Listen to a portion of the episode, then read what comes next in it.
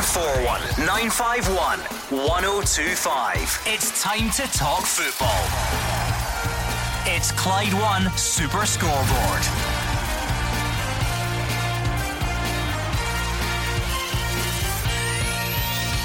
Good evening and welcome to Clyde One Super Scoreboard. It's a huge weekend of top flight action in store with survival Saturday on the cards, then the small matter of Rangers v Celtic.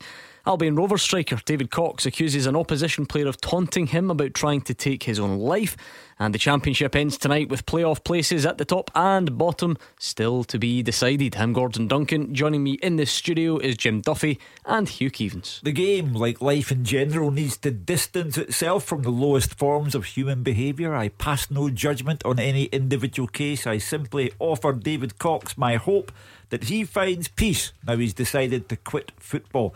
Meanwhile, we can't distance ourselves from the drama of it all as survival and salvation dominate the weekend card. I'm standing beside a man who'll be at the centre of it all tomorrow when Dumbarton play Clyde. And then on Sunday, a game that means absolutely nothing in terms of the Premiership will mean absolutely everything to the supporters of Rangers and Celtic. And Jim, we wouldn't have it any other way. No, I think that uh, you know it's always one of those weekends. We, we seem to think that they're, they're, they're few and far between, and they just keep creeping up when when you least expect it. So another old firm derby this weekend. Um, the, you know the same debate will be out: Can Rangers remain unbeaten in the league campaign? Can Celtic be the first team um, to to get that victory and the first time they can win um, this season as well against their bitter rivals? As for all the other leagues, including League One, um, there's still an awful lot of things to be decided. But I have to congratulate Partick Thistle uh, on winning Division One. Um, I think that uh, the timing was perfect. I think Ian McCall got his, his team up to speed just at the right time, found a way to goal, uh, brought in Scott Tiffoney, which was a terrific signing, and Stevie Bell, and uh, were the winners in Division One. It has been an incredibly busy day in Scottish football, so pick up the phone and let us know what's on your mind. 0141 951 1025. No Twitter tonight, remember, because here at Clyde One Super Scoreboard we are supporting the boycott of social media by the sporting community this weekend. No content on our Twitter feeds from 3 pm today until 11:59 pm on Monday, May the 3rd. But it is a phone in after all. We will have to go all old fashioned on you tonight. 0141 951 1025. Pick up the phone, talk to us, and let us know how you're feeling either about today's news stories or about an unbelievably big weekend of Scottish football coming up. We would be delighted to talk to you. I mean, Hugh, uh, seriously, everywhere you look, they call it the business end of the season for good reason. Of course, the, the bragging rights side of it will occupy many minds in this city come yeah. Sunday. But tomorrow, at the bottom of the Premiership, tonight in the Championship, with various things still to be. And, um, and a word for Jim Duffy, who yeah. is very much at the business end of the season mm-hmm. and looks like he's not got a care in the world. Relaxed, swanned mm. in here, happy just to go about his business for the next two hours. He's the definition of being round the block mm-hmm. once or twice. Uh, and that's where it all gets very personal and uh, it's a real strain on the nerves. I've known Jim Duffy for decades. And I'm checking the Barton score furiously every midweek and at the weekend to make sure that they they are edging towards safety. But tomorrow he's playing Danny Lennon. I like Danny an awful lot. You're caught between a rock and a hard place. But when push gets to shove, using every cliche in the book here, mm-hmm. I hope Duff wins it. And, and, until a couple of weeks ago, you had the same hairdo as Danny Lennon as well. Yeah. Until you got it chopped, so I wonder, I wondered if you were trying to morph into him. But anyway, 0141 951 1025 on the phones. Please, let's hear from you. Some really, really important stuff to get through between now and eight o'clock. This is Glasgow and the West, in case you hadn't noticed. And it seems fairly obvious that we would start by hearing from the two camps ahead of the game on Sunday. You've waited all week to hear from Steven Gerrard and John Kennedy. So let's hear from them and then let's get your verdict on the phone, please. It's all about interesting team news, really, because Steven Gerrard says Jack Simpson will come in for just his second ever start for the club on Sunday, confirming Filip Helander and Scott Arfield's seasons are over. So we won't have Phil Helander. Um, probably for the remainder of the season. Same goes for, for Scott Arfield. So we're a little bit light at centre back and we're a little light in, in midfield. Uh, that's the team news um, from from St Johnstone. Uh, Scott's in the ankle area and Phil's in his knee area. In terms of the, the physio and the doctor uh, diagnosis on them, I'm still waiting for certain information and scan results. But that's the situation that we're facing at the moment. Steven, can I just check that Leon Balogun's still out then in terms of your centre back? Does that mean? Yeah, he, he, he's out as well. He's out. So is that Jack coming in then for Sunday? Unless I'm going to play centre back myself, which is unlikely. Which is unlikely. So, Jack Simpson in for Rangers. And what about Celtic? James Forrest will be back, according to John Kennedy. He's missed the last two games after a setback on his injury return. And John Kennedy's hoping he's also going to be in Stevie Clarke's plans for the Euros. When you've been out for a, a number of months, coming back in, you know, these little kind of niggles can happen. So it was nothing too serious. And it was something we could manage quite easily, you know, in house. So he got over that quite quickly. He's been back on the pitch, both between rehab and then now training with the team. So hopefully he picks up where he, where he left off. I think if Steve's watched us, he'll, he'll, have identified that you know when James came back in, he was looking sharp and he was looking like his old self. He's a very minor setback. He's missed two games, you know, but he's back fit again, and there's no there's no worries with him going forward again. And in terms of for, for Scotland, he's been a big player, you know, in big moments for Scotland over the years, and he's certainly the type of attacking and creative player that you know you would you would like to have in your group. So uh, I'm pretty sure Steve will be keen to obviously consider James for the, the Euros. In terms of the team news, it's brighter for Celtic than it is for Rangers. In terms of the game itself on Sunday, uh, I don't think it uh, really impacts that badly on Rangers. They can bring in Jack Simpson, Goldson there, who's missed uh, no games at all this season and has been a rock for Rangers defensively. Uh, James Forrest will be a welcome addition to the squad for John Kennedy. But as I say, in terms of the game itself, I still think that Rangers are favourites. Okay, 01419511025. Get all your pre match thoughts in, please. Let's kick off with Jim, who is a Celtic fan in Shawlands. What's your point tonight, Jim? Yes, uh, I was on uh, just before the last Old Firm game. As I say, as you said there, I'm a Celtic supporter. Uh, I still think Rangers will win on Sunday, but I would like to ask the panel do you think John Kennedy's got the bottle to play Leigh Griffiths from the start? What makes you think it's about bottle, though, Jim? What, what, why is it about bottle? Um, well, I think he's the only player that he's, he's not tried up for a long time with Edouard. And I think Edouard needs him, and he plays better with Edouard than all. Jim? Yeah, I mean, I, I think that um, it's, I think it's a, it's a good shout to play Leigh Griffiths. Uh, I have to be honest with you, but listen, you know, there's been several managers over the years for one reason or another. You know, Leigh Griffiths just cannot seem to you know re-establish himself from that you know early period at Celtic was it was an automatic fixture. But since Dembele's come in and then Edouard's come in, Leigh Griffiths always seems to be the one on the uh, periphery. But uh, you know, in a game like this, yeah, I, am with Jim. I think that Edouard does look better with a partner. I think he's a he's a type of guy that you know that workload shares. I think, and, and I think Griffiths is the ideal partner because he's the one that wants to play up a little bit uh, on the shoulder. Young Jack Simpson, is is, is Steven Gerrard just mentioned, going to come in. Um, you know, so he's inexperienced. So yeah, I, I would have think that'd be a good shoot. But again, he would then have to look at the shape of the team. He won't just go and play a straight 4-4-2. I don't think, if he, particularly if Forrest is fit. So if he has the diamond, uh, then he could afford the two strikers. And if he sticks with the diamond, then yeah, I would say yeah, get mm. Griffiths and Edouard up top because I think that's a, a, formidable partnership. I mean, Hugh, you've already blown apart the suggestion that there's such a thing as a meaningless fixture, oh. and, and you're talking big picture. But let's even look at some of those individuals. How can it be meaningless to James Forrest, who might or might not put in the performance that convinces Stevie Clarke he goes to the Euros? Oh. How can it be meaningless for Jack Simpson, who is going to make only his second start? And by the way, in case he hasn't realised the way we operate in Glasgow, will very much be judged on how oh, on yeah. how he does and, and what that means for his chances of being a, a Rangers regular going forward. So there are storylines everywhere there. You get roughly half an hour as a Rangers or Celtic player. Uh, you know, at the end of the as long as you don't make a mistake in the first half. Correct. Um, I agree with you, Gordon. I don't think it's a case of bottle where John Kennedy is concerned. John Kennedy is watching Leigh Griffiths day in, day out at Lennoxtown. Uh, he, in Celtic's last league game at Pittodrie, came on, scored that belated equaliser.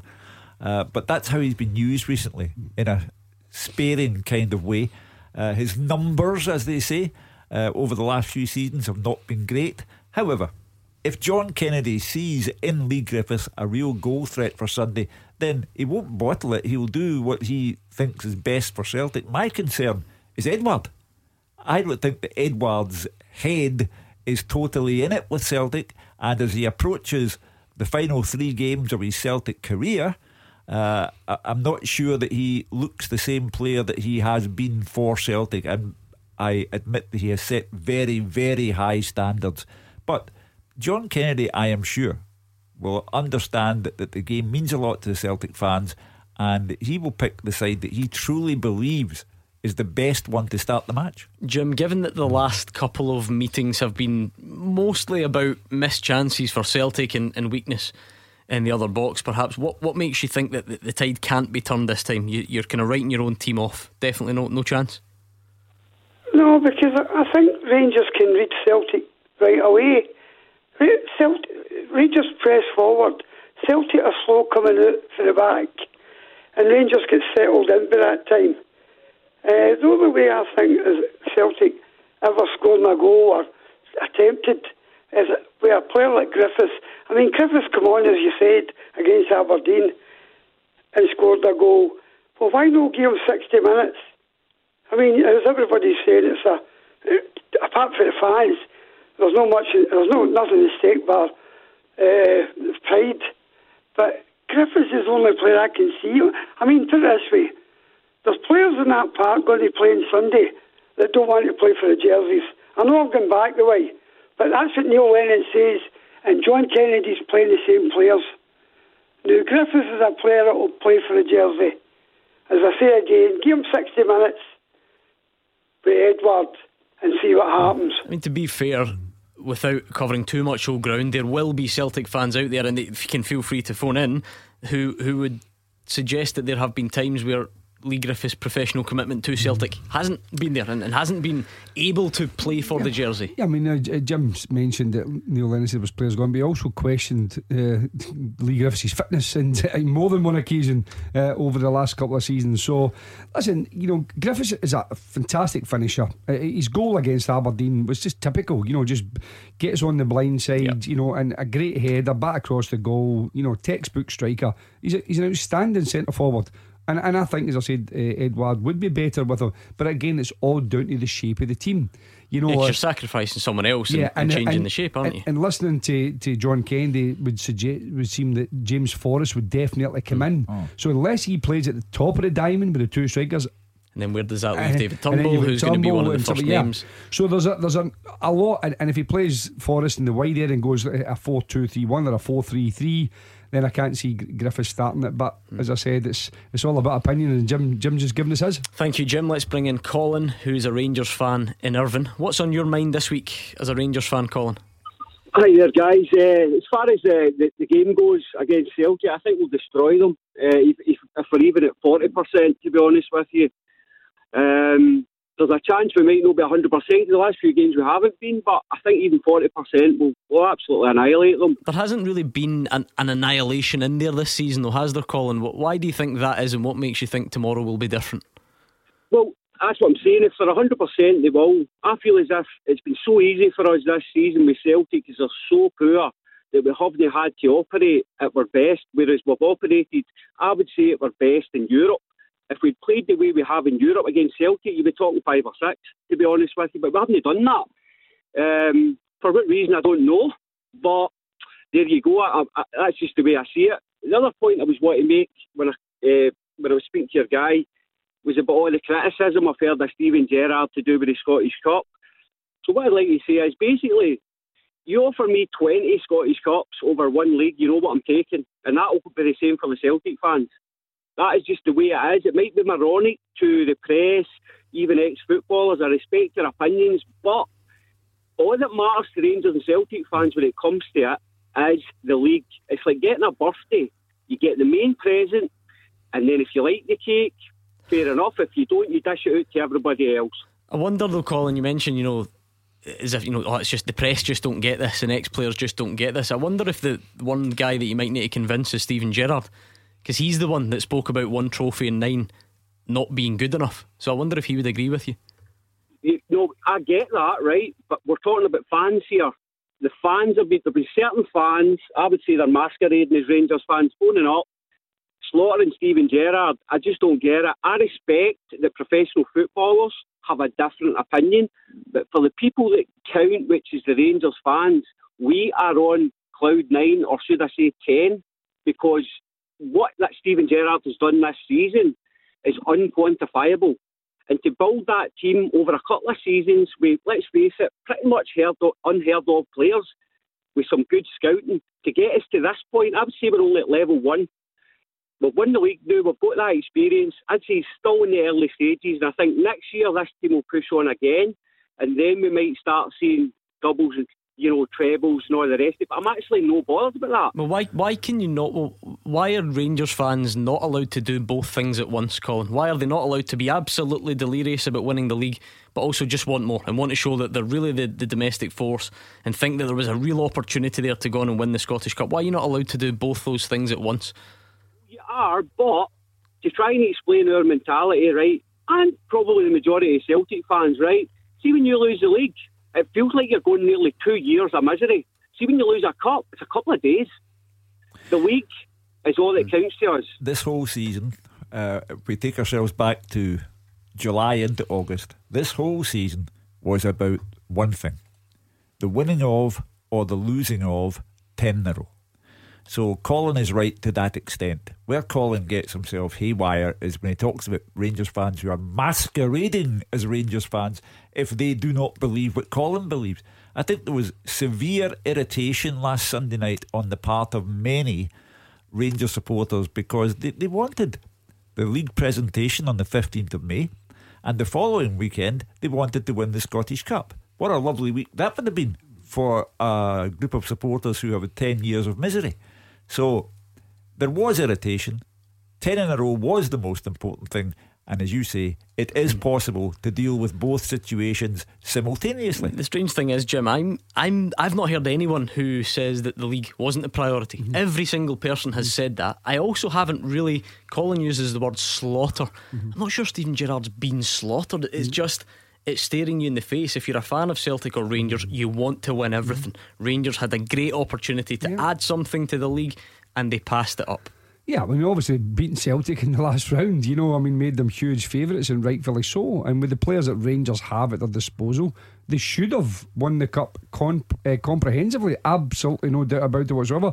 So to lose to St Johnstone at home um, you're going to get criticised whether you're Steven Gerrard or not. You're the Rangers manager. It doesn't matter who the Rangers manager was, they should be expected to be and should have been. And, and again, he, w- he yeah. was critical of it. Yeah. This is not all these big bad hmm. outsiders mm. who want to kick Rangers. He's, yeah. he's critical it's of the fact that he thinks they should someone, have done better. As, as Hugh said, as Colin said, you know, uh, listen, everyone knew that the priority will and always is the, the title. Absolutely. Um, you know, and we understand that, but that doesn't mean that you're not that you're immune from criticism if you don't do. Um, you know, well in the cups, and particularly as I said to you, not winning them, and you know, and I think that's the thing for. I mean, it was a, an outstanding chance for, for Rangers to finish the season with a double, and and I don't think anyone could deny that. So it's going to be a doing this weekend, Colin. Oh, definitely. But just to come back on that, a quick one.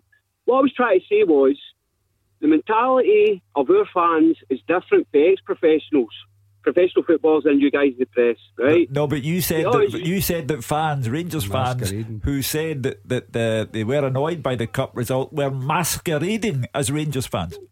I don't believe them. They were Rangers fans. There was a guy on the other night, well, it was the 27, sorry, and he said that basically we'll never match Celtic's benchmark. I mean, I'm not jumping about in a time machine picking statistics here, there, and everywhere because I lost in the Scottish Cup. I think the point was, Colin, and talk about being selective. It, the point was maybe we should stop being obsessed. I remember the call about trebles and quadruple trebles. Maybe it shouldn't always be compared to that. Um, but you, you, have said it yourself. Maybe we just will never understand you, Colin. 01419511025. We're going to hear more from Steven Gerrard and John Kennedy next. You are the voice of Scottish football. Call 0141 951 1025. Clyde One Super Scoreboard. Jim Duffy and Hugh Keevins are here. Pick up the phone. Let us know what's on your mind. Remember, no social media for us and many others this weekend.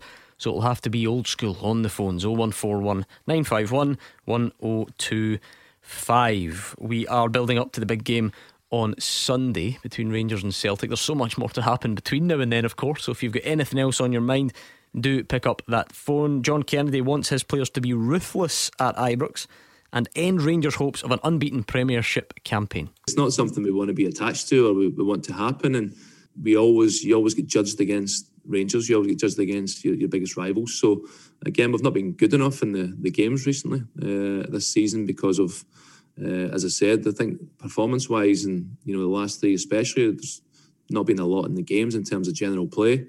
But Rangers have taken the big chances. They've taken the chance in the game, and we haven't. So that's been the deciding factors, um, and we have to change that. You know, and certainly using going into Sunday, that's where we want to change. You know, general play fine, attack the game with the same same uh, manner, but when we create our big moments, we've got to be more ruthless. You know, and ultimately Celtic, you have to do that, and that's why we've been successful over the years because you know we know how to win games. We go in with a confidence that when we create three chances, we score two of them in these big moments. So that's where we've come off this year. We've not been quite as clinical. Um, and it's something we have to fix going forward. Right, let's bring in Mark, who's a Celtic fan, and see what he's thinking tonight. Hi, Mark. Hi, Gordon. Hello. Hugh, Jim, how are you doing? All good, good thanks. Tell you, I've got a couple of wee points, but I'll, I'll start with John Kennedy there. I think John Kennedy should. Um, I've heard that he's, I've seen that he's maybe moving up the stairs, Gordon. I think John should just sever ties with Celtic for himself and see if he can do anything else elsewhere before maybe get a chance to come back to Celtic years to come. Mm. I really think he's uh, just on the shut tails now. Celtic. I think he's really he's got to leave Celtic. I don't know what the lads think about that. To be fair, he knocked that on the head today, Mark. We saw the story and it came up on the show. Talk, you know, a potential. Uh, you know, could he be the director of football? And it is some. It's a, it's the type of role that Celtic had considered him for uh-huh. in the past. Hugh, he knocked it on the head today. What do you make of that? And and Mark's general point about maybe time to to go and, and, and potentially even come back stronger at, at another time. Um, I think that Celtic would rather John Kennedy stayed at the club. I think that people who have been at the club, like Brendan Rodgers, who have spoken so highly of John Kennedy, uh, should be listened to. Um, but for some reason, 99% of the callers here who support Celtic do not have a kind word for John Kennedy.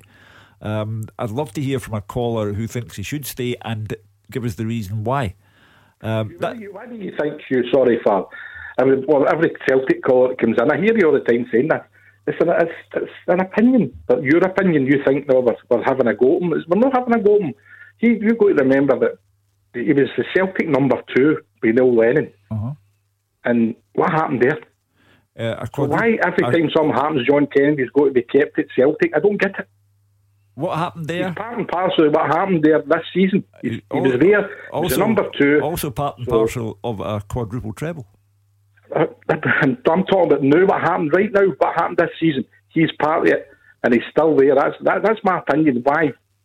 Well, uh, my belief is that the club want him to be there, and my belief is that if Eddie Howe's coming in, uh, the club would still want him to be there as part of the Eddie Howe structure. Uh, I think clubs. I know that. That's why I'm saying then. I think, well, my opinion, obviously, that he should leave and go and try somewhere else, as I just said there, and then come back but to you, Celtic years to come if that happens for him. Because I just think he's just holding on to whatever he can grasp at Celtic. I think that's slightly unfair. I mean, you speak of him as if he had absolutely nothing to offer. He should try somewhere else to see if he can suddenly find himself. I, I don't think Mark's saying he had nothing to offer. He just thinks now, you know, that now the time is right to, to part ways, which is not that controversial a thought process, is it? Celtic, for me, need continuity. I, I, keep saying if about Eddie Howe because until such time as Eddie Howe's standing with a Celtic scarf above his head for press photographers, then it hasn't happened. Uh, I think Eddie Howe, and he may well have uh, backroom plans, people who are at Bournemouth coming to join him here, understand all of that. However, I think he needs a, a certain amount of continuity. He needs someone who has been associated with Celtic in good times and bad. I, I, you know, you can't distance John Kennedy from what happened this season, but I think John Kennedy would be part of the continuity that Eddie Howe might need. I, I think John should go and, and, and, educate himself. That's me personally. As a coach, as a, it doesn't matter as a coach, a manager, it doesn't matter what it is. If you only know one way of working, which is Celtic's way of working, then you know how how do you how do you you know develop um you know as a coach.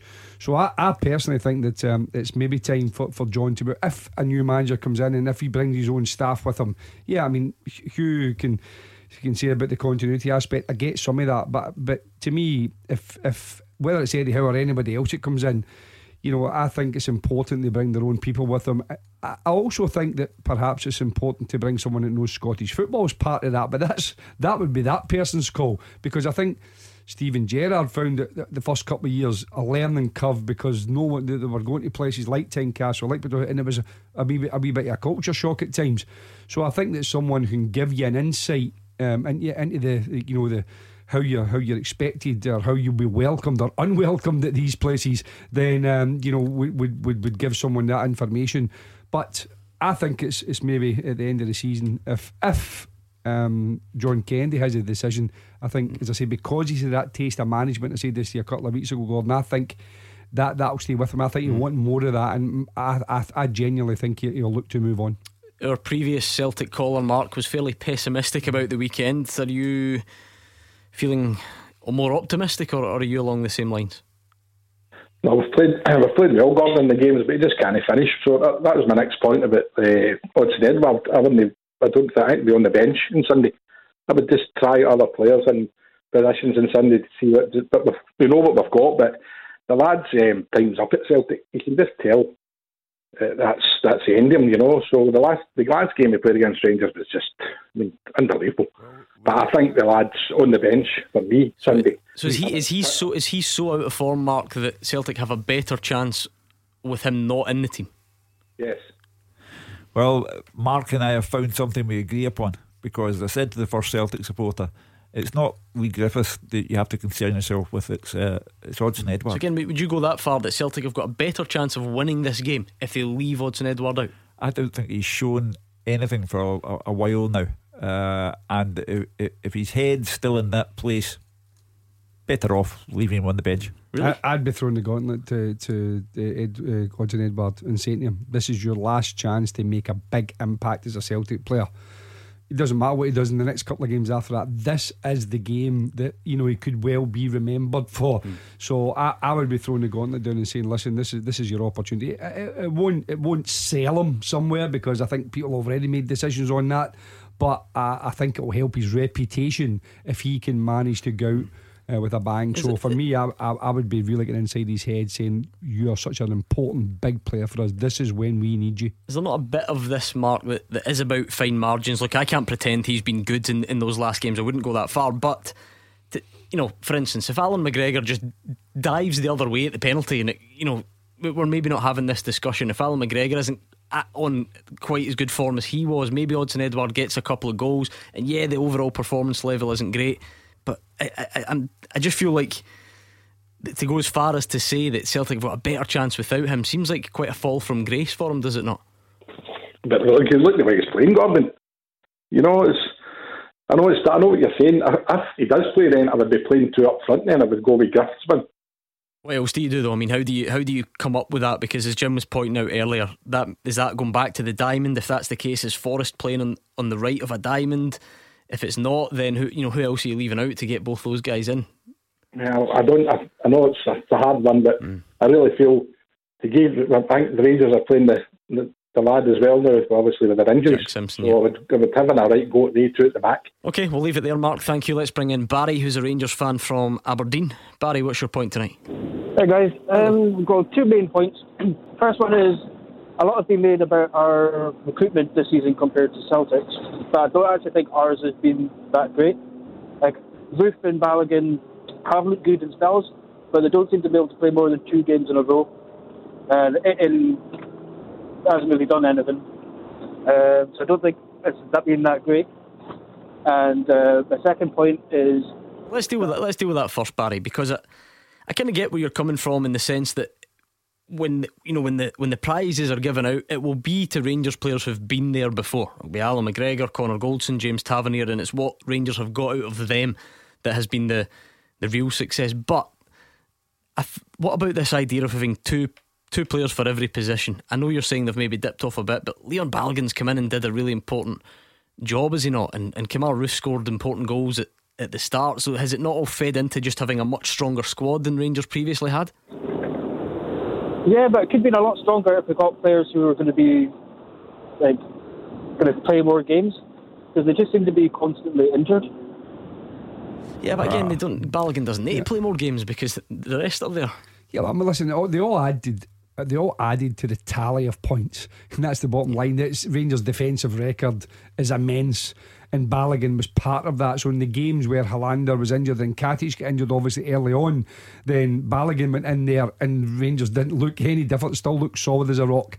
Then you've had Morelos, who's had real dips in form, and also changed the way he plays. And Rufus went in and scored, uh, you know, a, a, reasonable number of goals at good times, helping Rangers to win the points, which accumulated again to the to the points differential they've got now, which is huge. And I think it won it. I mean, so, they've won it at a canter, so yeah. it's hard to be so too. You, will get you'll get players, and again, yeah, they have had injuries, and yeah, I think I think Kemar Roofe came with a, with a wee bit of a, mm. a back, yeah. and that's the reason why I think part of the reason why Rangers managed to get an opportunity to sign him, but you know, again, it's it's not just this season. They'll be looking to to add, strengthen, and develop players over next season. The point I was going to make there, Hugh, you know, if you were to pick out a couple of key games, remember that Motherwell game at home where they were mm. they were behind for quite some time. You know, I think it was Kemar Roofe who yeah. was the was the main man in getting them the victory that day. So Barry's right. They've maybe not played every week and been sparkling, but over the piece. Uh, over the piece, uh, I think Barry has been exceptionally picky to say that uh, recruitment has not been as good as it's been cracked up to be. Uh, I think it has been very good, and the the, two players for every position that G- uh, Steven Gerrard wants to have, he's just bit there now. Uh, I sometimes wonder if points like that are made slightly tongue in cheek because Celtic's recruitment has been so awful.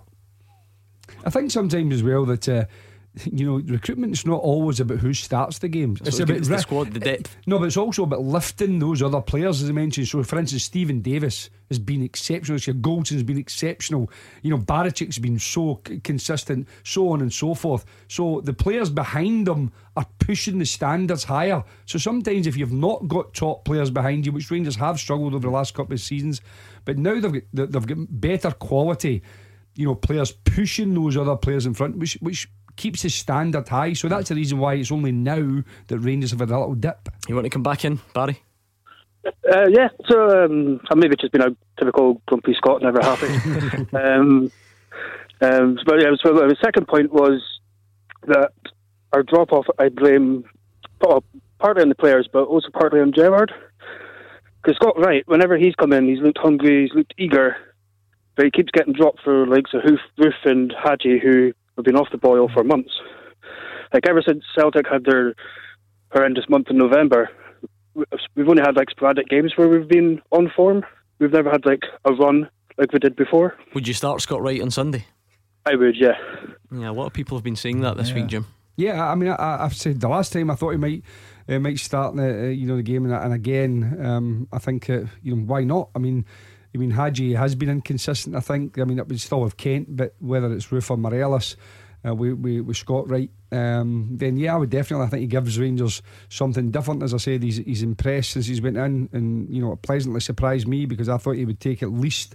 Um, you know, uh, six months before he would really try and um, push those other players for a starting berth. But I, but I think he's done well, the boy, and I would definitely think um, he would be a, he would be a, a, good option to start the game on uh, on the weekend. Hugh, I just can't stop thinking how annoyed Colin is going to be at Barry. Yeah, he's masquerading as a Rangers fan, Barry. Uh, but one of the characteristics of uh, Steven Gerrard in the Rangers job is that he has made players better. Uh, and he's made Scott Wright better. Um, when he came from Aberdeen, again, found it hard to get game time. He'd probably credit the, the staff with that as well because there's been a physical yeah. improvement and bulked up in that. He's also played with better players. Yeah, but he's now at a stage where if Scott Wright started the match on Sunday, no one's going to say, Why are you doing that? Mm. Okay, Barry, we'll leave it there. 01419511025. Perfect time to call, really, because it means you could be up next after the travel with Stephen. 0141 951 1025. This is Scottish football's league leader, Clyde One Super Scoreboard. Let's go straight back to the phones. Hugh Keevins and Jim Duffy are here, so let's bring in Frank on the line and see what he makes of it from a, a Celtic point of view tonight. Take it away, Frank. Hi, good evening, Jim, you. Hope you're all well, lads. Um, you, I think it was yourself that asked the question, God, um, if there's any Celtic fans that would keep John Kennedy at the club. Um, I would, so I'm probably infused 1%. Um, and the reason why is not sympathy, not because a previous caller said he's hanging on, because of merits it. John Kennedy is a very well respected football coach, not just by those inside Celtic Park, but by previous managers who started the revolution of the quadruple treble, i.e., Brendan Rodgers. Um, Damien Duff said John Kennedy is one of the best coaches he ever came across, and that man has worked with some brilliant people in the Premier League. The players clearly respect him. Um, and I also feel that he's, he really handled himself well with his st- stepping up into the manager role. Yes, had a couple of poorer results than we probably wanted, more so the, the cup match at Ibrox, but I think he handled himself well. I think he talks well in the media. And more importantly, Celtic going through the biggest player change that I can remember, and I'm 45. I don't think there's been a bigger change in playing squad coming, which um, I think was covered in the show last night. And Gordon Dalziel and Mark Wilson were trying to count in one hand how many players would be left, and I think they got to three. If you then get rid of the whole backroom squad as well, um, you're bringing, um, you're leaving them behind. John Kennedy could help if it is an Eddie Howe or anybody else.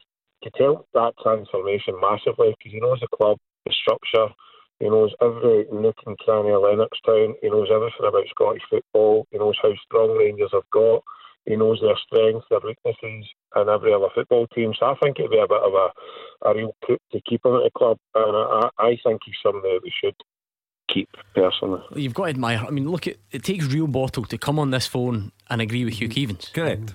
And out yourself like that. I, I commend Frank. Uh, and I think Frank's right. Uh, be, for this reason, Gordon, we know about the player exodus that's coming up at Celtic Park. All those who come back to parent club, all those who will be sold. Uh, if you remove the backroom staff in totality as well, Eddie Howe will be walking into a place that's a ghost town. Uh, I, I think that John Kennedy, and I'd like to point out that I am in no way related to the Kennedy family. we we we simply have a press man football person relationship, but John Kennedy has something to offer. I believe he has something to offer Celtic, and I believe that was recognised and acknowledged by, as Frank said, um, the Damien Duffs of this world and the Brendan Rodgers of this world. And I think if Eddie Howe is the one coming in with a backroom staff that Eddie Howe has picked from his time down south, I think John Kennedy would provide a bridge between where they've been and where they've arrived at. What are you thinking ahead of the game this weekend, Frank? Um, it's a strange one because for all the disaster the season has been, actually the last two or three games we've actually played pretty decent against Rangers and for the majority of the game without being clinical. Um, I totally disagree with the last caller, um, not the, the Rangers fan, a Celtic fan. I almost was chuckling away at myself. A Celtic fan comes on and says um, we'd be a better team without Odsonne Edouard. I mean, my God, that's how crazy we're getting. The, the, the guy has missed some chances in the last couple of games. Yes, at times he looks a bit off the boil, but he, he's he's head and shoulders Celtic's best striker by a mile. I think even Kris Boyd recognised that yesterday to have him in the SPL Team of the Year. You take Odsonne Edouard out the team, you're then relying on a, an unreliable Leigh Griffiths, um, who, yes, scored an equaliser in the last head of the ball against Aberdeen uh, and is a good player to have off the bench, but all day long you start Odsonne Edouard.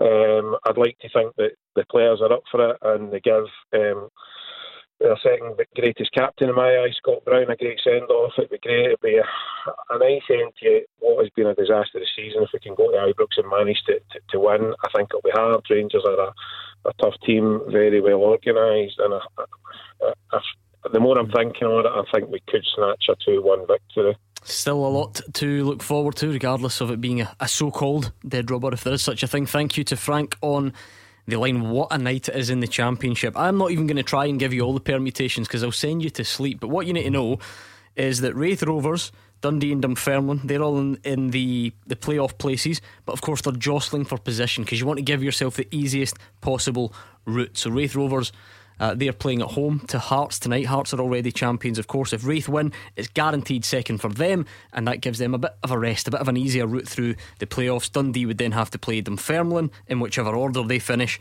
to then take on Raith, to then take on the team that finishes bottom of the top flight, and then at the bottom. Second bottom. Second bottom, sorry, you're, you're right. I'm glad you're here. Uh, down at the bottom of the championship again, Alloa already down, but Morton, Ayr, and Arbroath only one point separating them. Morton and Ayr level in points are both one point better off, so are both play Morton tonight. And um, Ayr are in there as well, and they take on Inverness up there in the Highlands. So it's only one goal, I think, between. It's going to be well. an unbelievable night. It is the business end of the season, and with that, Partick Thistle, congratulations to everyone involved winning the League One title and in some style last night, a convincing victory at home to Falkirk. Here's what Ian McCall had to say. I met you in the supermarket, and you know how I have been feeling. So now's not the time to talk about it. I'm just delighted for, for Jackie and all the all our supporters. I just said there, you know, it's no it's no the Scottish Cup, it's no the League Cup, 21 and 71, but at least it's a trophy for them. So I'm very very proud of the players, and and it's a good birthday present for my mum who's 87 today happy birthday yesterday to Ian McCall's mum. Let's bring in Ian, who's a Partick fan from Hillhead. Sum up your feelings after last night, Ian. Yeah, no, no, I'm delighted. Thanks very much for taking the call. Uh, no, I'm delighted to phone in tonight just to to congratulate everyone associated with the with the club. I mean, it's been a it's been a really difficult year for us, and with everything that happened to us with the vote and all of that, um, and I'm glad that we can draw a line on this in the sand and move on from that. We'll never forget it, but but we can move on with it. And I, would just like to congratulate everyone at the club. I, I think the value of having an experienced manager like Ian McCall has, has really told for us, you know, what he's overcome this season. I mean, the, the first half of the season, we had a tremendous number of injuries, and, and I think that would have destroyed a younger and experienced manager. And I always had a belief that Ian McCall, Alan Archibald, Neil Scally, having an experienced management team is a really underrated quality. And I kind of contrasted with, with what's happened at Falkirk because Falkirk, you know, have really imploded, and, and I hope Gary Holt gets Falkirk up because you know I think Falkirk were badly dealt with uh, last season as well. So I wish them all the best. But I think the value of experience is, is underrated, and I'm sure Jim Duffy would sit there and agree with me. And I hope obviously he gets the result he needs tomorrow. But but but that that that that, that experience uh, has really dug us through what has been a, a tremendously difficult period because there was moments in this season when I didn't think we would get up, but I'm delighted that we've been able to get promoted by playing football on the pitch. And the other thing I would say, and you, you just spoke about the championship, but I've been really surprised by the quality of football that's played in in, in the league that we're in, and, and and I'm sure Jim would agree with that. But but I think we underestimate and we focus too much on the on the top leagues in Scotland, and uh, and and and and and, I, and, and there was no game this season that I went into thinking that we'd uh, a right game. to win it. Yeah. yeah. Let's put some of those points to the guys. Uh, Jim, what do you make of, of Ian's thoughts about you know kind of League One in, in general and, and what yeah. Thistle have done and Falkirk and all the rest? Well, ironically, the easiest game, or certainly in terms of the result, was the one that was the most important one to beat Falkirk, which no one would have foreseen a five five nothing win. So the, the, the, you know, as I said before, the, the timing was perfect to Thistle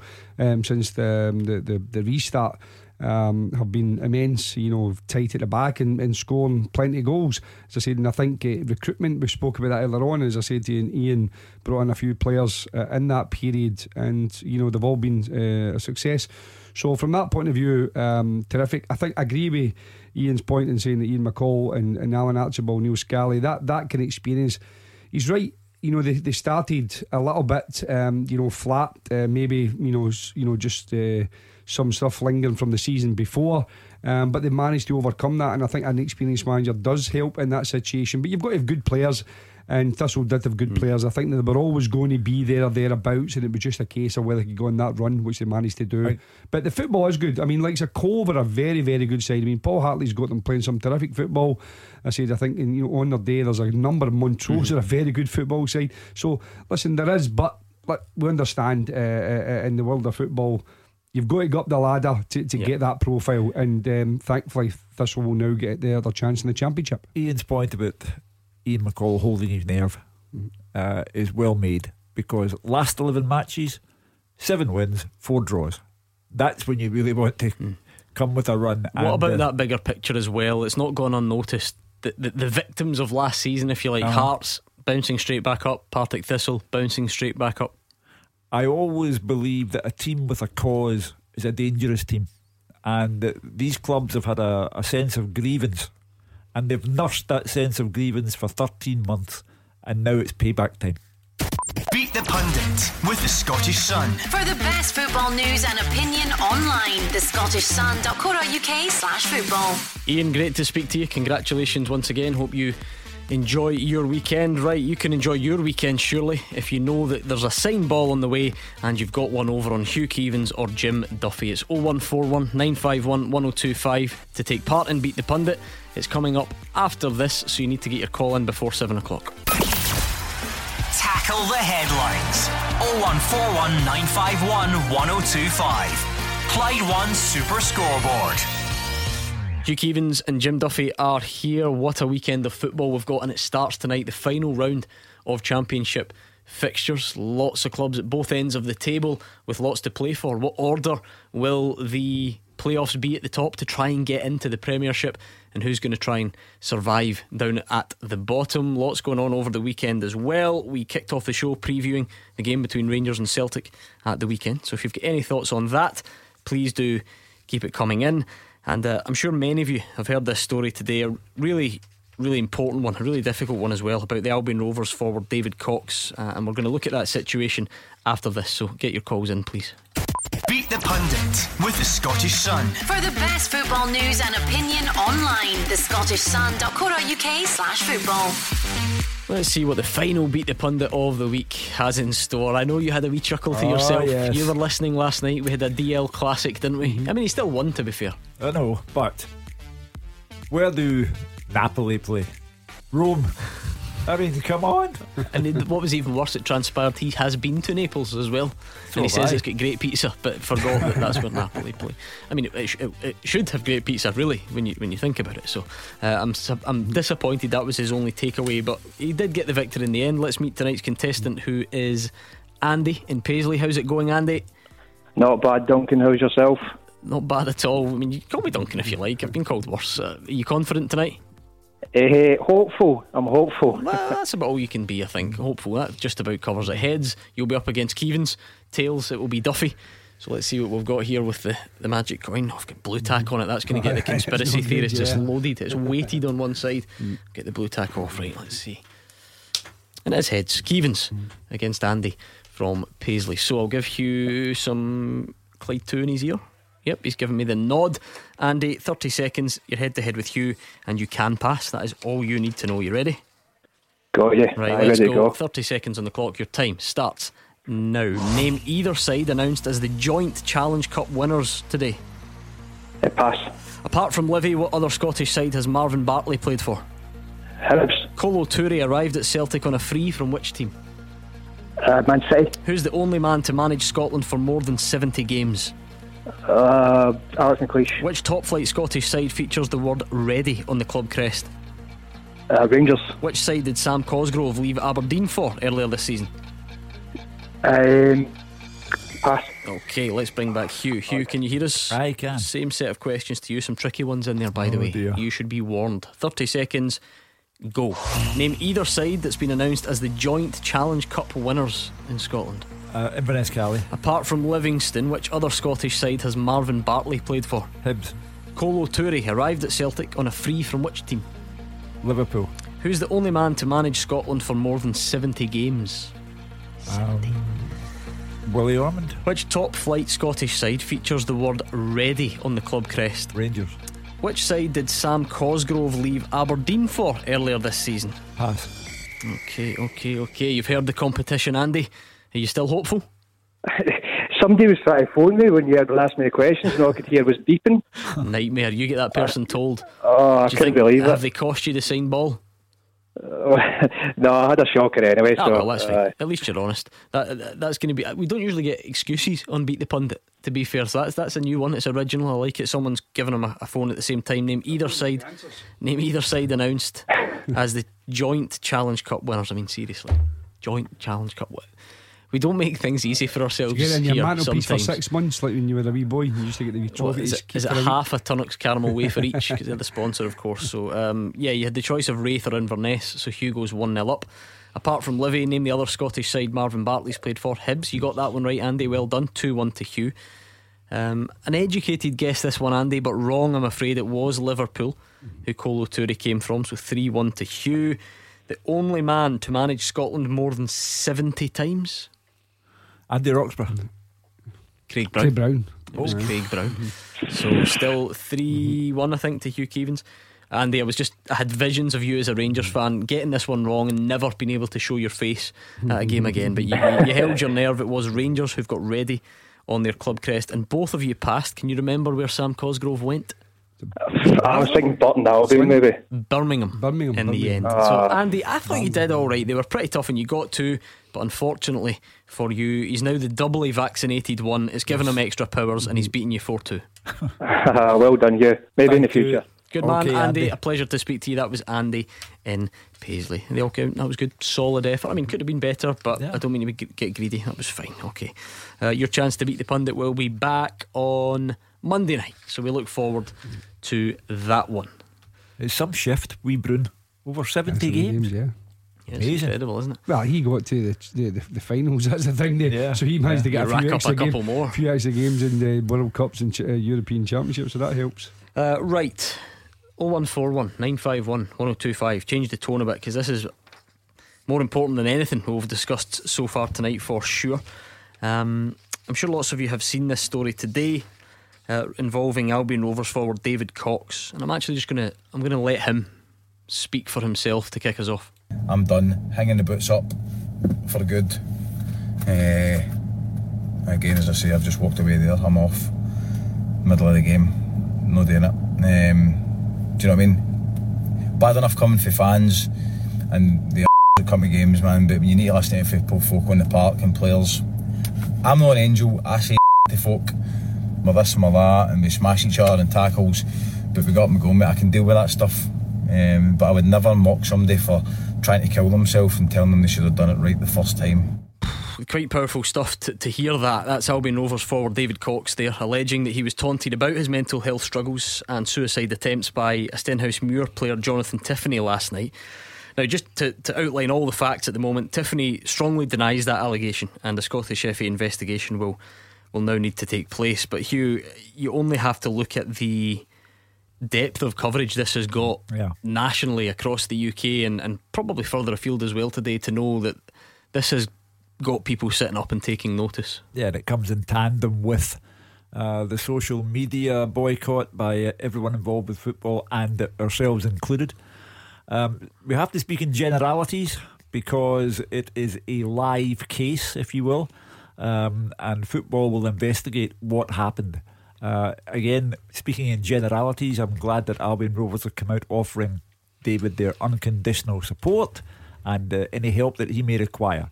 As I said at the start of the programme, on a purely personal level, I wish him every success in what he does now, having taken the decision he has taken. And this weekend, of all weekends, everyone has to reflect on what's going on within the game. Marvin Bartley has said that he fears one day a player, because of social media trolling, will one day take his own life. Now, that's a shocking statement to make uh, and should give everyone pause for reflection. But in terms of David Cox, tonight, whatever you're doing, I hope you're happy. Yeah, I think that's probably the most important thing, Jim. You know, before lectures get given out or, or we plead for people to be a bit nicer to each other, just listen to the way David Cox feels there last night. He's walked out half time of a game. Mm-hmm. He's in the car, that's him recording himself and going on mm-hmm. Facebook with it. Think about how he must be feeling and, and mm-hmm. let's start by hoping, offer our sympathies and, and hope he's all right. Yeah, the most important thing is the boy's health, you know, and uh, that that that's that's everything. You know, you know anything else is secondary. Um, but you know, he's been very open over the last few years, uh, David, um, regarding um, he- his issues. Um, but as you said, um, at this moment in time, you know, we have to let the, the, the people investigate it properly.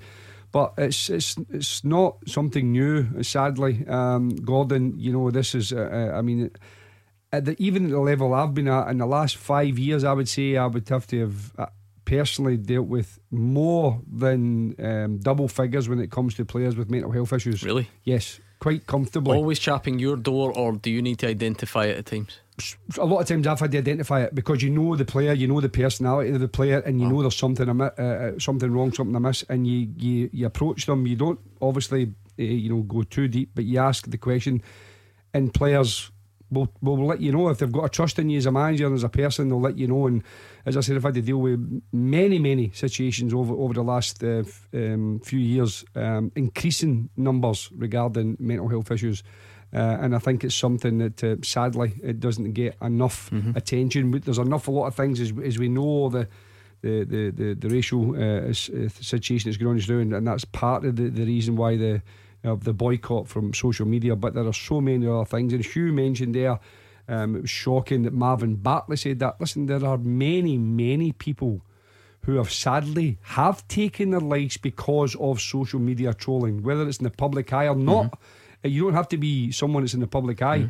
So listen, there's so many things just now. Yeah, we know understand it's a football program, and we, you know, uh, this is this this this, but this goes deeper than football. And uh, I just want to wish um, David Cook all the very best. And he's been there. He knows the situation, so I'm sure he knows how to deal with it. And let's hope he, he Mm. gets uh, the help he, he requires. Yeah, it does coincide with that social media boycott this weekend. He, we here at Clyde One Super Scoreboard are supporting that. Nothing on our social media feeds from three o'clock today until 11:59 p.m. on Monday, May the third. So you know, four days essentially.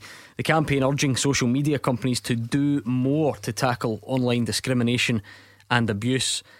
Clubs, players, the Scottish FA, the SPFL, Scottish Women's Football, PFA Scotland, Scottish Rugby, and various others all supporting it, Hugh. Will it make a difference? Who knows? Let's be honest. But at the very least, hopefully, it's a step in the right direction because that. Whether we like it or not, social media plays a huge part in people's lives, and it's going to look mm-hmm. very different this weekend. It's, it's going to be pretty obvious that the stand that's been taken. Well, you, you, you're going over old ground here, but I, I keep hearing former players and managers saying uh, until such times as people are properly registered, then this will go on occurring. But if you know that you're going to be caught immediately, if you do have to be registered with Twitter or Facebook or whoever, it, it would make a difference. So I'm also amazed. I'm standing here listening to Jim Duffy talk about double digit cases of players who have had mental health problems. Football, we might not be the richest country in the world, but we have a duty of care to our football players at the professional level.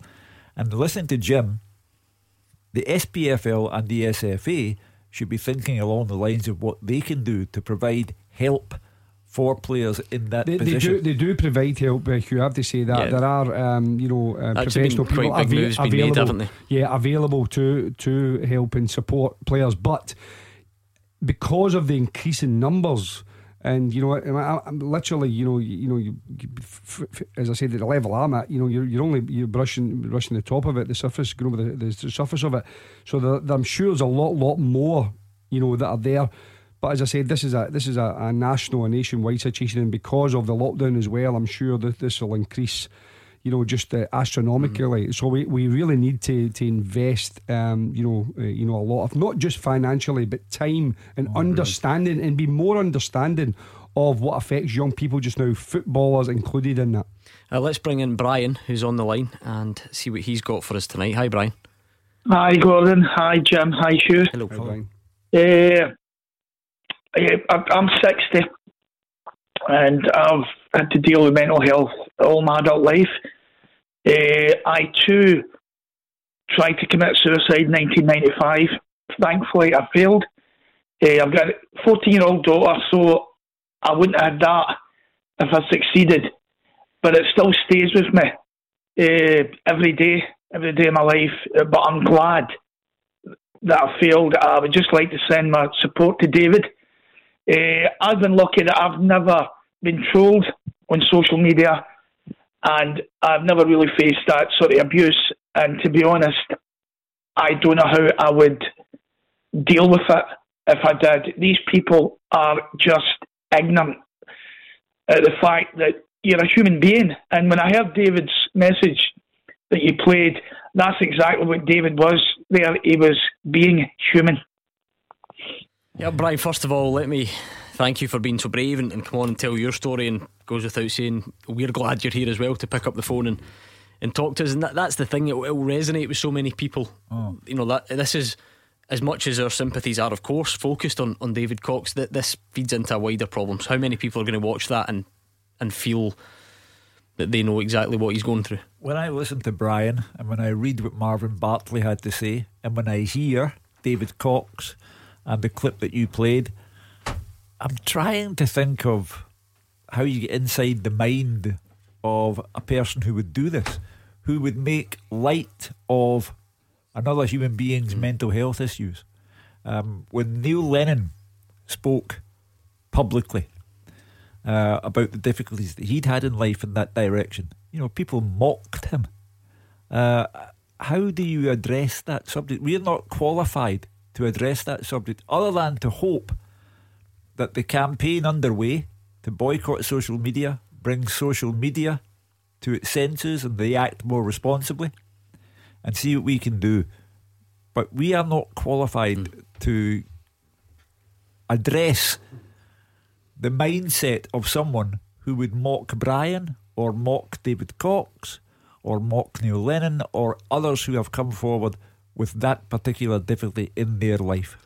This is where it, pro- and again, you could do what we could do six hours on this, but to, to be very general, it, it, it must feed into what we're talking about, Jim. That this boycott of, of mm-hmm. various other issues. Unfortunately, there are people out there who, who clearly the, the main the main role, the thing that, that, that, that, binds all this together, you know, whether it's mental health mm-hmm. or racism or sexism, the thing that actually binds it all together is wanting to make someone else hurt, mm-hmm. wanting to make someone else. It's verbal bullying. You know, I mean, feel you know, it's, it's bad about themselves, yeah. essentially. Yeah, exactly. I mean, and, and it's horrific. And as I say, there's so many uh, avenues that they can use now, but it's not just social media. That listen, social media is a, you know the ban is uh, will bring you know a lot of attention to it and has done a lot of media um, attention to it. But you know whether it's governments, whether it's um, governing bodies or whatever it is, you know the, the punishments have to be there as well. So that there is something there that um, you know is tantamount to to to, to kind of saying to these people, listen, if you if you get caught and doing this, you will be severely punished, not just banned from a social media site. You know that there has to be some some um, uh, other penalty. But uh, sorry if I'm, sorry if I'm being naive, but but wouldn't it be nice to be able to educate people that that's not okay and actually forget yes. about? Don't worry about getting caught. It's just not, not the point. Don't worry about the punishment. Just don't just don't do it. but again, uh, Gordon, I think that you know you go into any schools and, and a lot of uh, you know footballers and ex footballers will go into schools, they'll do talks, they'll chat to young people. Young people are acceptable of each other. It's unfortunately the adults that are not, and they give them their mm. views, and unfortunately that then stays with them because if you, if your parents, grandparents, aunts, uncles tell you something, you tend to believe them. But young parents, uh, young children themselves, and young young adults themselves are generally very acceptable of everyone. Brian, it was very brave of you to tell your story. We really appreciate it and we look forward to speaking to you uh, about uh, a more normal football topic soon. But thanks mm-hmm. for picking up the phone, Brian. Let's speak to Andy and see what he makes of it all. Hi, Andy. How you doing, panel? Good, thank you. How are you? I'm okay, yeah. Uh, it's just to highlight what your previous caller was saying. Now, if I can just tell you that I suffer from depression. I've suffered from depression for a number of years. I did try to take my own life a number of years ago. I'm still on antidepressants. Uh, as we, I'll be on them for the rest of my life. I think what's happened in Scottish football, and especially with the young boy last night, being, how can I put this, um, ridiculed uh, about his mental health. You know, it's something that has got to be addressed. Now, obviously, you know, Andy's not my real name. I've not told the producer what club that I support, but I think it's absolutely scandalous the amount of social media uh, videos. I don't do so- social media. I'm showing it in a totally male environment workplace. Mm-hmm. Uh, and they understand exactly what I go through. They know when exactly when they can talk to me, what sort of mood I'm in. Uh, but I think it's absolutely scandalous in today's day and age that all these people uh, are ridiculed just because they've got an illness. Would it put you off social media, Andy? Is that is that a world you feel like that you don't want to dip your toe in because of what you've been through previously? No, no. Listen, I don't do do social media at all. I don't do Facebook. I don't do Twitter. I don't do anything like that mm. because there's too many people in this world that want to give you hurt. Yeah, there really, there really is want to give you hurt. Now, Uh, as I mentioned earlier, I've not told you what team I support, but the abuse that everybody that I've seen on social media, not through my own uh, phone, but in work colleagues' phones, is nothing short but shocking. How's, how, I mean, Hugh, sorry to interrupt Andy there because could he's knows much more about this than, than me, and we could go on all night. We are a little bit pressed for time, but how, how sad is that, right? Because again, we are focused on social media companies, and we're trying to you know make a difference. Are they going to step up and take notice? Should you need to verify? Andy's saying that he won't do social media because there are too many people out there that want to hurt you. How on earth do you change that? That is that's so sad. Well, if this weekend is about anything, it's about shaming people. Uh, it's about shaming people into, if you are those who have responsibility for social media sites, it's about shaming them into doing something which severely reduces the danger uh, of players being trolled, racial abuse, religious abuse, uh, any form of discriminatory behaviour. Uh, it's about trying to shame those who would indulge in the lowest form of human behaviour uh, against their fellow man or woman. Uh, so you you have to try. That's the the only step that we can take is to shame and hope that we can move on and do something tangible to stop it. Shame and name. Yeah. Yeah. Andy, that was very brave of you. I really do appreciate you taking the time and please do look after yourself. That was Andy on the line. And just to reiterate, we here will be supporting that boycott of social media this weekend, so nothing at all on our feeds.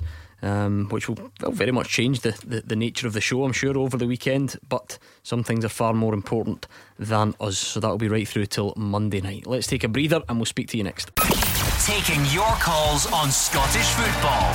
0141 951 1025. This is Clyde One Super Scoreboard. Jim Duffy and Hugh Keevins are in the building. They want to speak to you though, so pick up that phone and let the guys know what is on their mind. See, I, I go there are certain parts of the show where I go a little bit autopilot, and I was about to say you can get in touch on Twitter at Clyde SSB, but you can't. I mean, well, you can, but we, we, we won't read it. We're part of that Clyde One Super Scoreboard.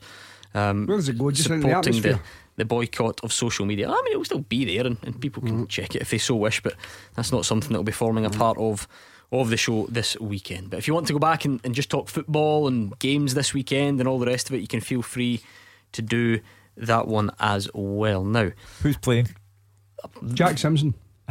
various teams, various teams. I do have a a teaser for you. Oh, um, very small amount of answers for you tonight.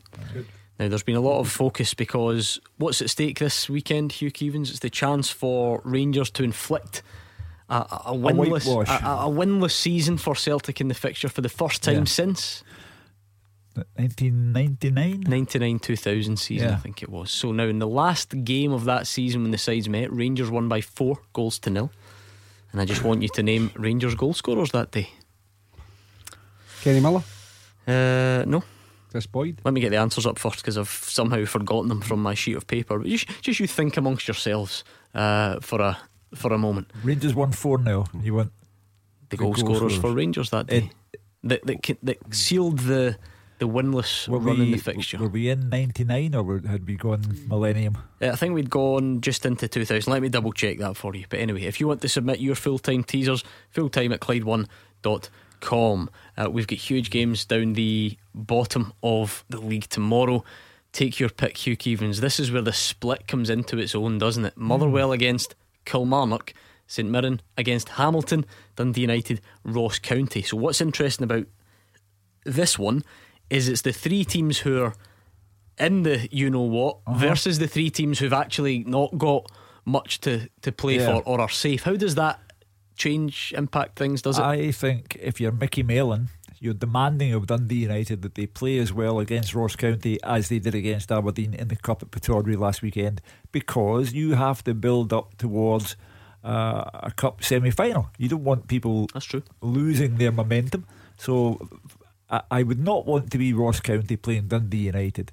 Hamilton Accies, I'm very, very sorry, but I, I just get the feeling this is the season when they don't make it. Um, Brian Rice will now have to sit out two games. So I'm fearful for uh, the Accies. Uh, therefore, a long winded way of saying I think that Hamilton Accies and Ross County will be Team 12 and Team 11 by 5 o'clock tomorrow night.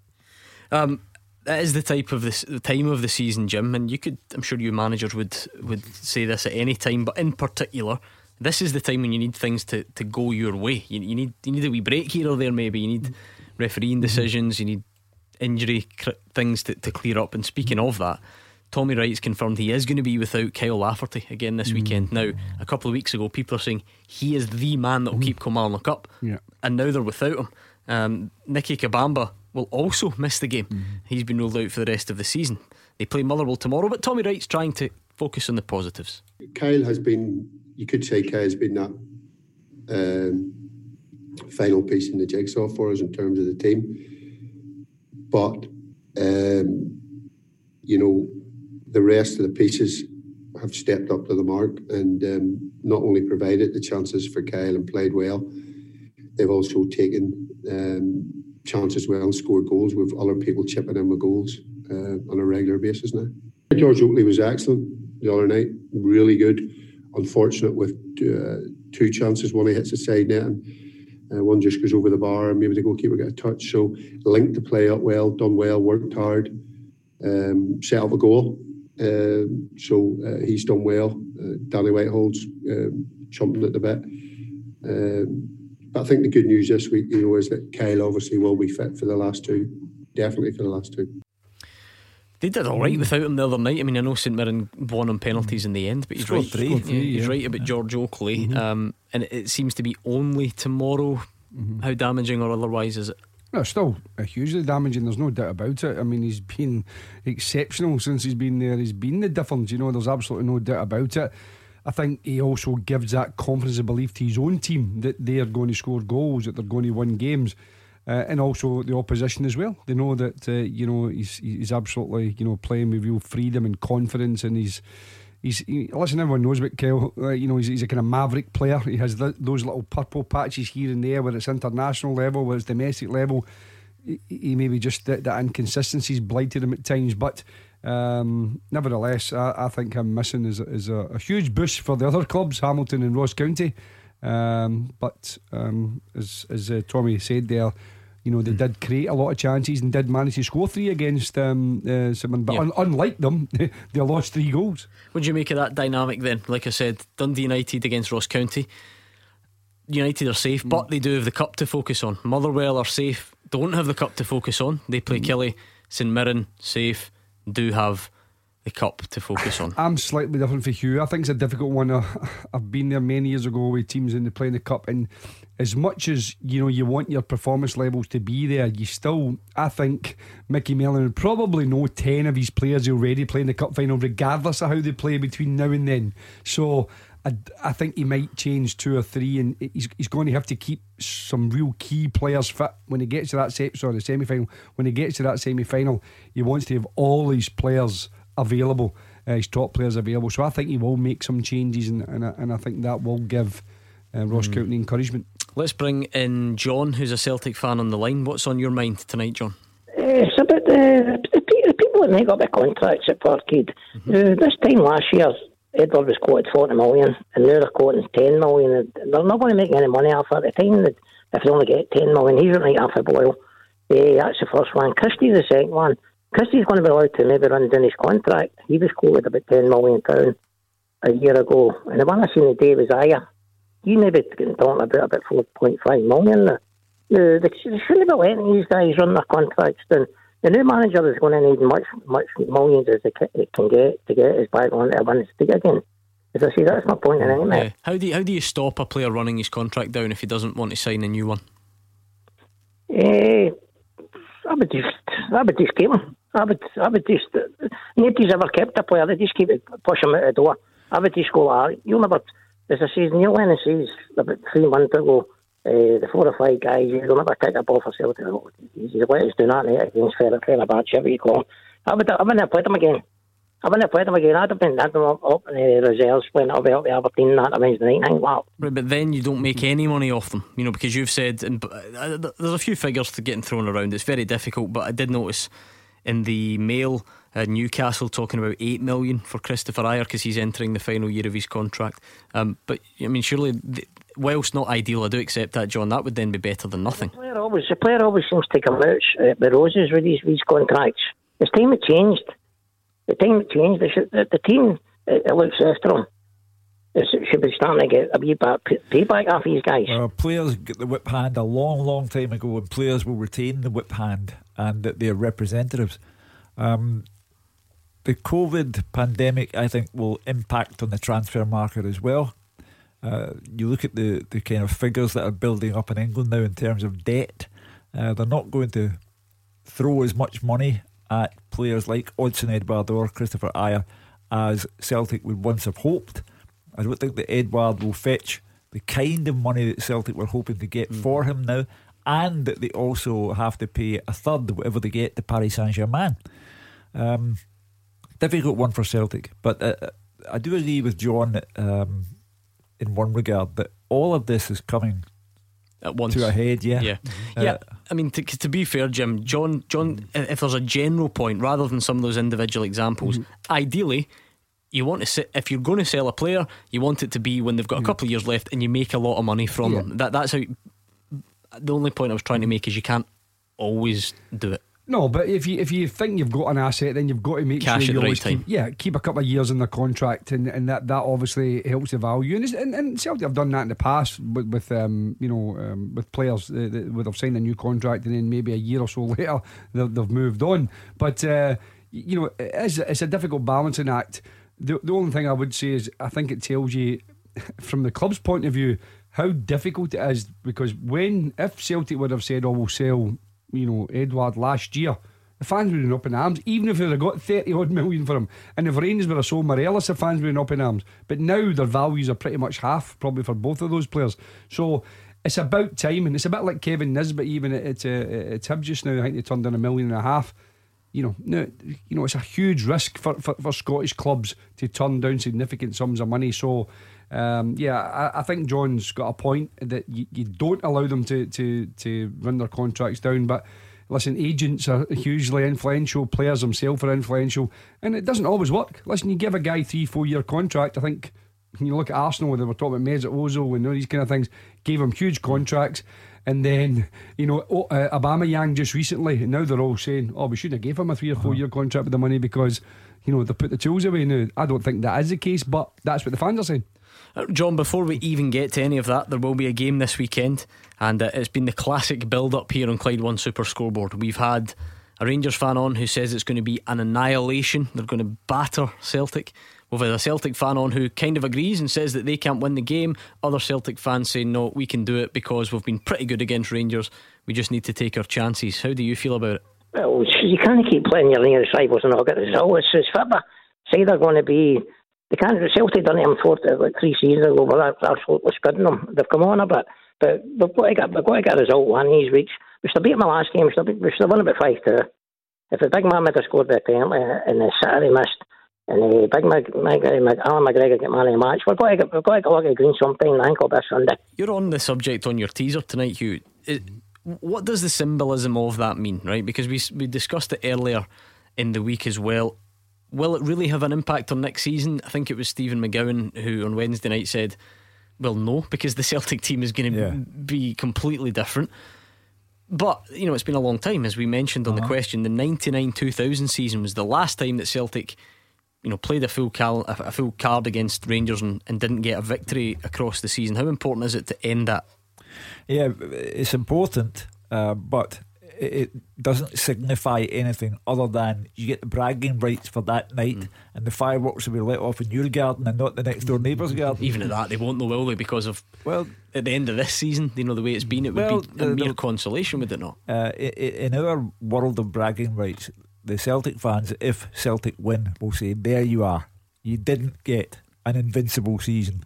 Uh, and it, however petty and trivial it may sound, that will be uh, a reward for the Celtic fans. Um, for the Rangers fans, they want to rub Celtic's noses in it. They may have gone out of the cup to St Johnstone. However, if they go through the season not having lost to Celtic and go through the season without having lost a league game, they'll thrust it back into the Celtic fans' faces. It's a simple, uncomplicated wee world. I, I, I, go back to the, the, the, very early call, Colin, you know, who was yes. saying oh, it was all about winning the league. Mm-hmm. I wonder if, in a strange way, right, a strange mm-hmm. way, as Hugh says, we're a weird wee part mm-hmm. of the mm-hmm. world. Rangers are, are, are, victims of how well they did, and they wrapped it up mm-hmm. so early. Because, let's rewind to, to August if you had offered the Rangers fans like you're going to have to nick it with an own goal mm. in the last day of the season, of course they would have absolutely taken your hand mm-hmm. off for it. But once you wrap it up, mm-hmm. and once you get to within two games of an unbeaten season, yeah. and once you get to within touching distance of the Scottish Cup, and Celtic mm-hmm. aren't in it, you can forgive people for shifting their expectations a little bit. That's what we're trying to yeah.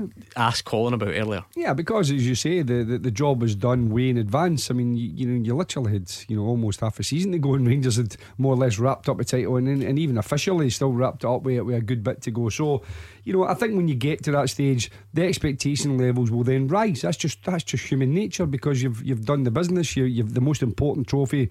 Uh, you've managed to managed to win that. Um, now it's about the next part, which is can you. Um, you know, go through this season uh, with, with, with five games, obviously because of the, the cup, cup tie as well. Um, you know, making sure you have th- those those victories over your, your greatest rival. So, listen, I think it's added a little bit to this week's match because I think I think if you didn't have that, oh. it, it, would be not not that you can never get a mm-hmm. flat old firm match, but it's Something, just added yeah. a wee edge to it for this weekend. Right, speaking of which, then, your teaser tonight, and thank you to Jamie and Clydebank for sending in. Jamie wants to know can you name the scorers the last time that this happened or we had this, this outcome? So, Rangers went through an, an unbeaten season against Celtic uh-huh. in 99 2000, and it culminated in a 4 0 win at Ibrox on the 26th of March 2000. Rangers won four goals to nil. Can you name the scorers? George Albertz.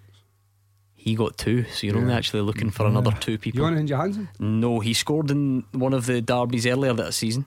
Um, Peter Lovenkrands? No, oh, you're you're you're getting colder. Barry Ferguson? No.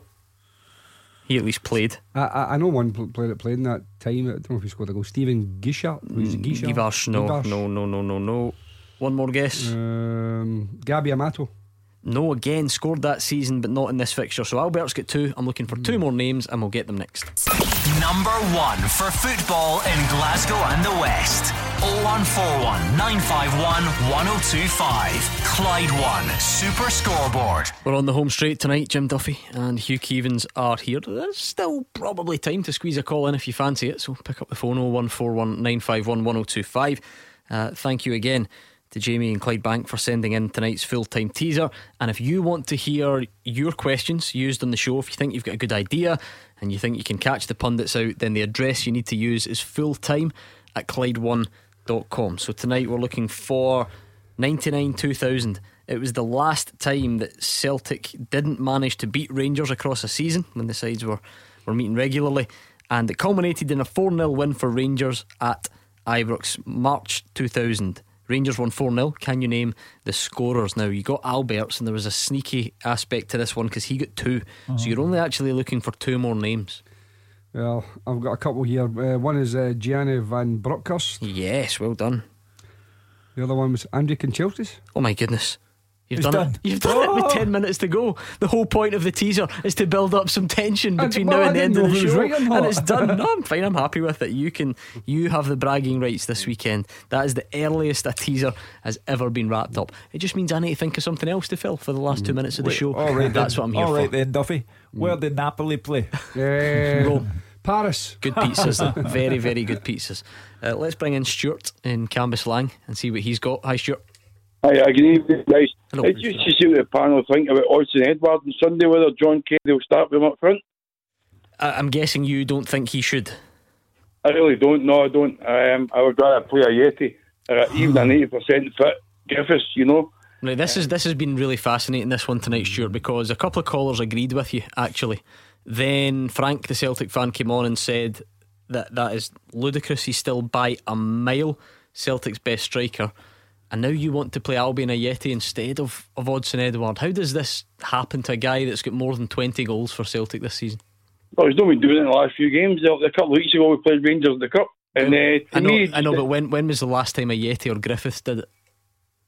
I don't think Ajeti should have a chance, to be perfectly honest with you. I think he would be a really good striker. you got to give the guy time to settle in. He's come to Scottish football. um, and it takes time to settle. You look at Mark Hateley with Rangers. The first season, he was a nightmare. You know, and I just think the guy's got to get a chance. Uh, I just don't think I don't think Edouard looks interested. To honest I think he's wanting his ticket to go out there. You know, I'm not saying he, I'm not saying he's working his ticket, but he looks as if his head's in a different country. Um, I do believe John Kennedy will start with Odsonne Edouard in the hope that he can rekindle the old Odsonne Edouard. Um, I think I would get a game before Ajeti, uh, and that's a statement. uh, I, I just don't think he would have anything to offer from the start in this particular game on Sunday. I think John will go with Odsonne Edouard, and as Jim said earlier on, try to get the point across to him that this is really important. The, the season may have nothing left to offer Celtic other than pride. The pride of getting one victory against Rangers. I don't think even Odsonne Edouard's biggest fans, Jim, would mm-hmm. pretend that he's not been underwhelming recently. Mm-hmm. He has gone five games without a goal.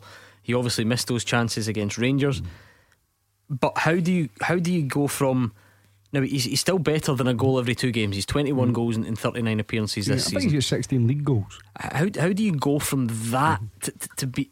Has his performances in the last mm. five been so bad that you are behind Albian Ajeti and Leigh Griffiths in the pecking No, order? but Stuart, Stuart's obviously looking at the next option, and obviously, if, if it's not going to be Leigh Griffiths, he's looking at the squad. Obviously, Klimala's away, so a, Ajeti's the next one. But you know, if you've not had any real game time, do you throw him in? Is it unfair on Ajeti? Do you throw the responsibility on him? And if it doesn't work out, he gets more criticism because he's had plenty. Let's be honest, since he's uh-huh. been there. So I think it's maybe a wee bit unfair if you're going to pitch him in. You pitch him in the last twenty minutes, then then he, one he wouldn't be blamed, and two he could end up a hero.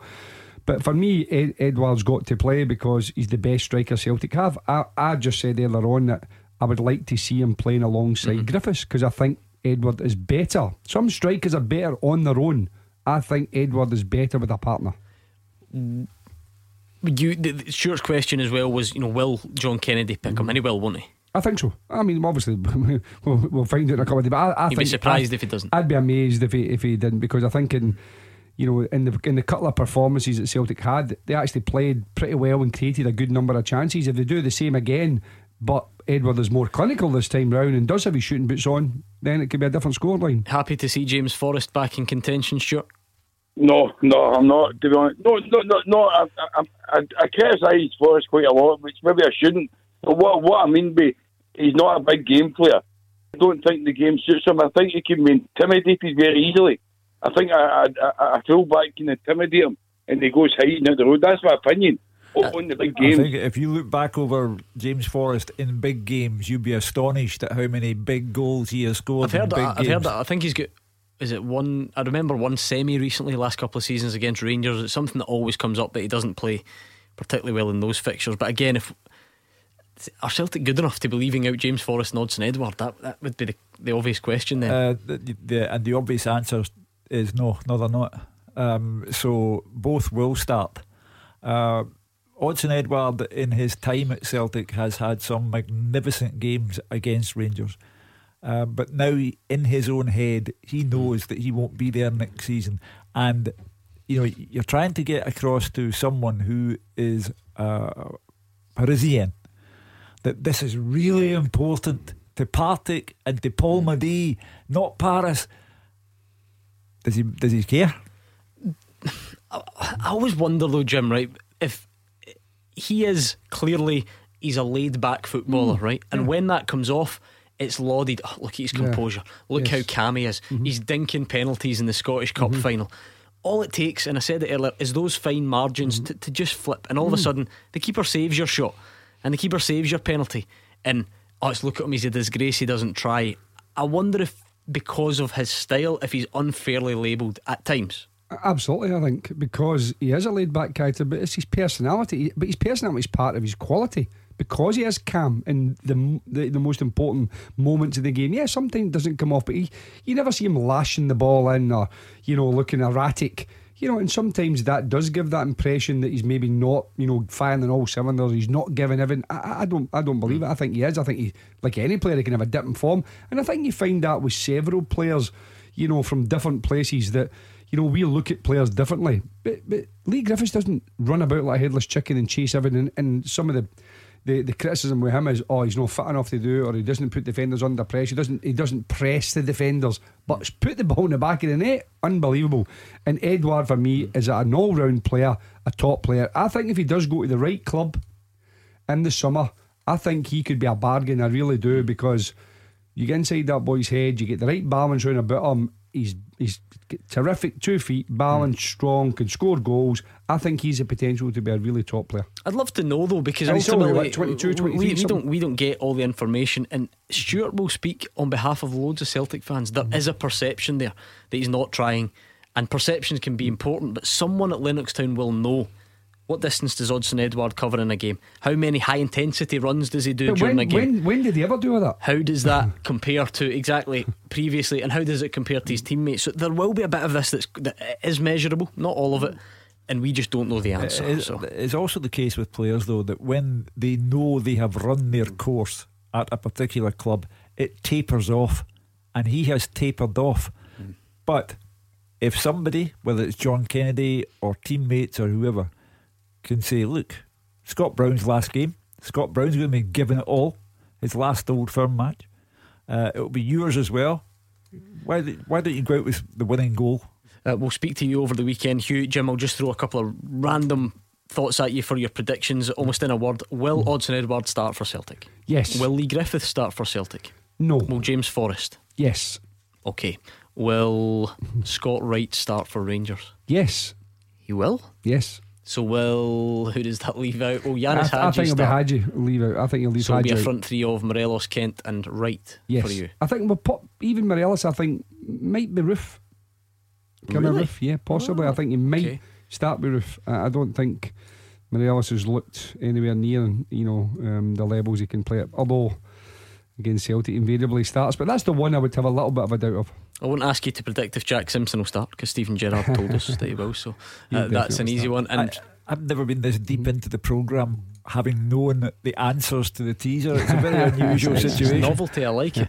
Um, don't forget, it's the final night of the championship. Playoff spots at top and bottom still to be settled. So we'll keep you up to speed on everything that happens there on tomorrow's show. We are here from two o'clock. And uh, tense times down League One and League Two. Not you wouldn't know it by looking at Jim Duffy. Are you embracing the challenge? You play Clyde tomorrow after yeah, their listen, it's, I mean, for, obviously from, from a manager's point of view, there's not a lot we, can do. It's up to the players. And listen, when you get to this stage of the season, there are very, very important games, and this is going to be one of them. And at our level, you know, you, you, you want important games. You want games that matter and are meaningful, and um, certainly this is the case. So I'm sure both uh, Dumbarton and Clyde will be given everything they've got. Oh, you've got to watch them all, honestly. I mean, the, the title race at the top of League One was mm-hmm. brilliant. Partick Thistle mm-hmm. have got over the line. It's tense, as Jim knows, down the bottom. Even League Two, I know Queen's Park had wrapped it up, mm-hmm. but the, the, the playoffs as well. It really is. It's, it's going to be a great end to the season. So make sure you join us at 2 o'clock tomorrow. And it's been quite a good week, hasn't it? Let's be honest. We're all feeling like we're slowly but surely getting back to normal. You can do things this week that you haven't been able to do. And what a way to round it off with Mr. George Bowie up next. He's poised and ready at the window. He's here for your Friday night, and we'll see you at 2 o'clock tomorrow.